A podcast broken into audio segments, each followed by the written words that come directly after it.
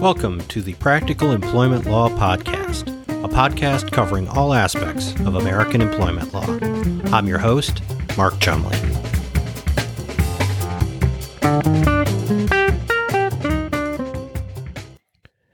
It's time again for an update on the latest in labor and employment law developments. To remind you, updates are all based on recent cases that have been decided, new laws that have been passed, and general news from the world of labor and employment law. So let's jump right in. The first story I want to consider comes from Pennsylvania Seiple versus Cracker Barrel Old Country Store. You have to love Cracker Barrel. When you marry fine dining and shopping, you've got a recipe for success. At any rate, this case involves a claim of age discrimination by a 50 year old former management track employee.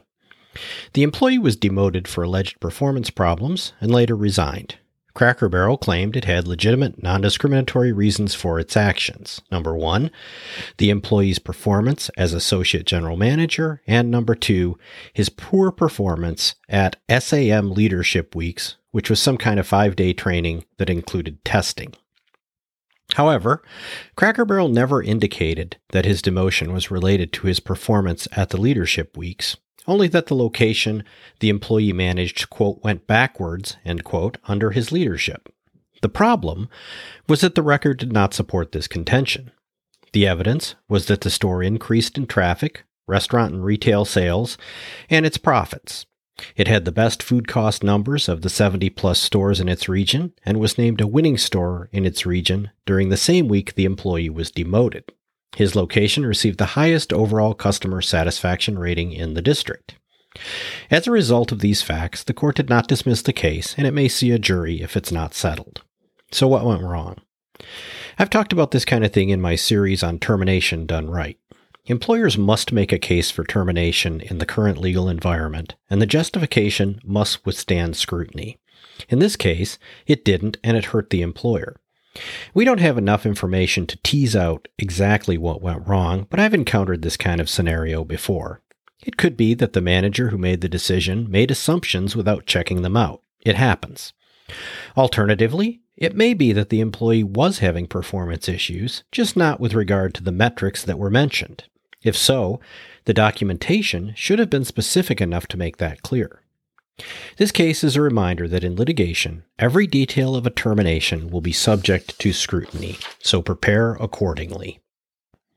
Next, let's look at a retaliation case out of Massachusetts Scalia versus F.W. Webb Company. In this case, the Secretary of Labor brought a lawsuit against the employer, and the court refused to dismiss the case. It arose from a DOL investigation into whether sales employees were entitled to overtime. During the investigation, the Department of Labor investigators sought to interview various sales employees. On three separate occasions, the employer sent emails out to groups of employees who they knew or had reason to believe had been or would be contacted by the investigators. The emails asked employees to let the employer know if they were contacted. The Secretary of the Department of Labor alleged that the three emails dissuaded employees from speaking freely to the DOL investigators and that employees could have and or did reasonably believe based on the emails that they could suffer negative consequences if they participated in the DOL investigation. The court agreed and declined to dismiss the case. What's the takeaway here? Simply this. If you are under investigation by a government agency, do not meddle in any way with the participation of non management employees, and that includes asking anything about their participation. You have a lot of leeway with managers in these scenarios, but stay away from non managers or may, you may be accused of retaliation. And that's true even if you ask fairly innocuous questions like the ones in this case. There is simply not enough upside to gathering that kind of information.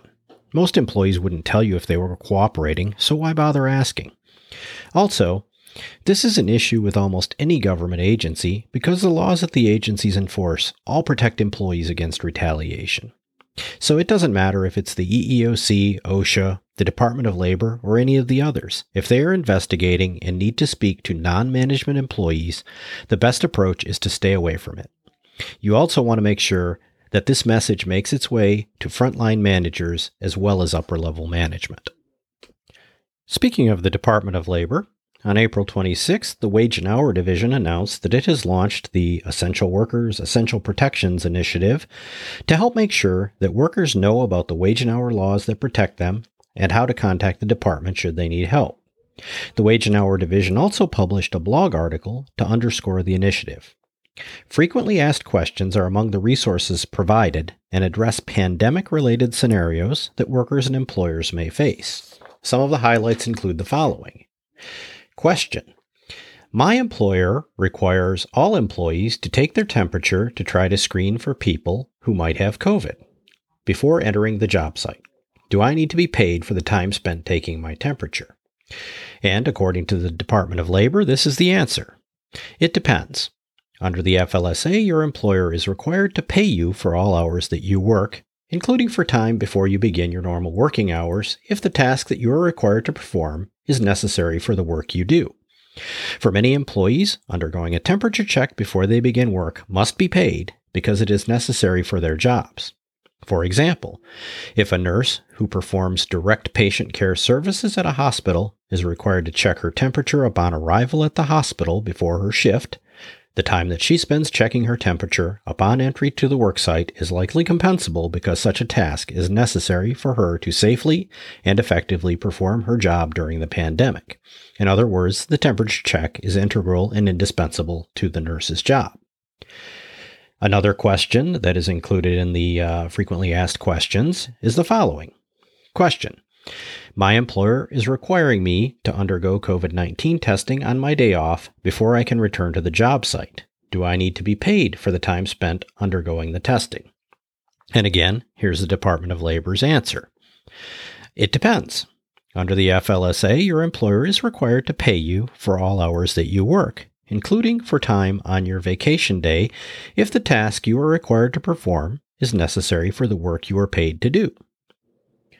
For many employees, undergoing COVID 19 testing may be compensable because the testing is necessary for them to perform their jobs safely and effectively during the pandemic. For example, if a grocery store cashier who has significant interaction with the general public is required by her employer to undergo a COVID 19 test on her day off, such time is likely compensable because it is integral and indispensable to her work during the pandemic. And let's look at one more, although there are several. Uh, question How are hours worked calculated for employees who work from home or no longer work at an employer's work site? And again, the DOL answer under the FLSA, your employer is required to pay you for all work performed, whether at the employer's work site or at your home. Therefore, you must be paid for all hours of telework actually performed, including overtime work in accordance with the FLSA. Your employer must pay you for all reported and unreported hours of telework they know or have reason to believe have been performed. This is true even for hours of telework that your employer did not authorize.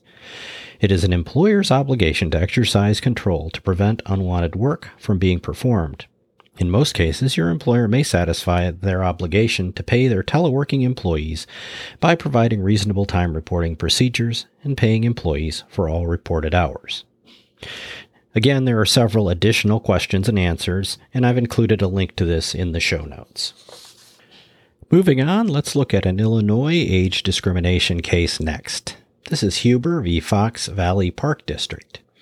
In this case, a 52 year old employee claimed she was forced to resign after she was placed on a performance improvement plan, and her performance was referred to as stale and stagnant, and similar comments were made to her in the workplace. Ultimately, the court denied the employer's motion to dismiss the case.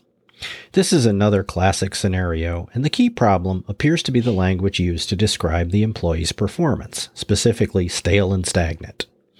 There are certain buzzwords in the employment law world that imply discrimination.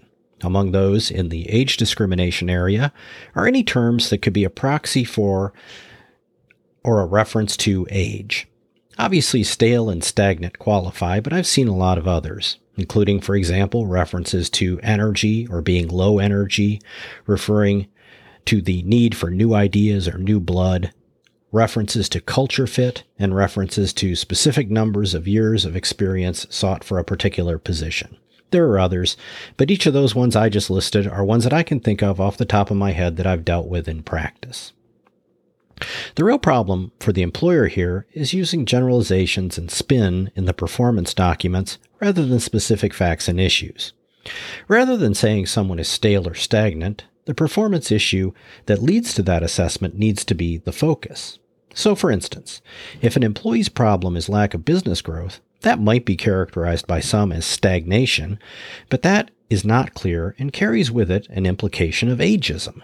It is far better to note something specific and factual. Perhaps employee A's department has shown no growth in a list of specific metrics over the past six quarters. And if you want a gold star, attach the supporting documentation showing the numbers that back up the statement. Also, leave out the characterization words like stale or stagnant. The facts speak for themselves. Finally, let's take a look at a 10th Circuit case out of Colorado. In Ibrahim versus Alliance for Sustainable Energy LLC, a former manager sued his employer for disparate treatment arising from, among other things, race. The former manager was Muslim and had been terminated for making inappropriate comments to two female employees. The employee had texted an administrative assistant and offered to help her pay for her rental car, and a few weeks later invited her to a movie. She turned down both offers and then told her supervisor. On another occasion, the employee told a female employee that he had gotten a positive vibe from her and asked how she dealt with men who did not take her seriously as an attractive young female. The employee was placed on administrative leave and ultimately terminated for his lack of professionalism and judgment. He filed a lawsuit and ultimately prevailed on his race discrimination claim. The reason was the treatment of a white manager who had engaged in similar conduct.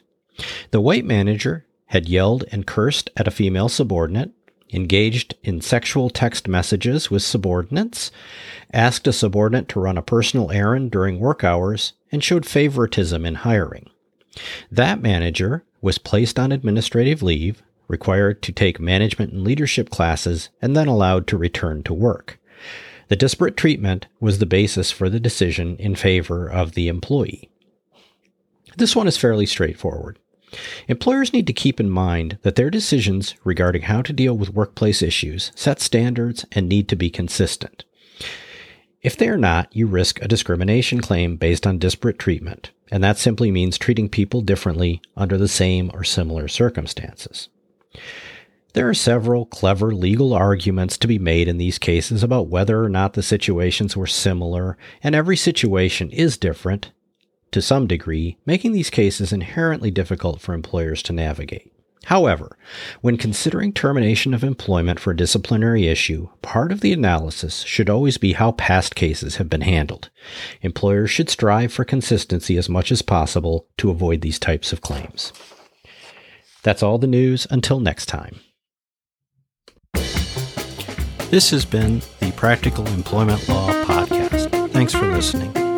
Please watch for future episodes wherever you get podcasts. And if you enjoyed this podcast, please subscribe and leave us a review. If you would like to contact me about any aspect of the podcast, my email address is mchumley at kmklaw.com, and my full contact information is in the show notes. This podcast was created for general informational purposes only and does not constitute legal advice or a solicitation to provide legal services. Although we attempt to ensure that the podcast is complete, accurate, and up to date, we assume no responsibility for its completeness, accuracy, or timeliness. The information in this podcast is not intended to create, and listening to it does not constitute an attorney client relationship. Listeners should not act upon this information without seeking professional legal counsel.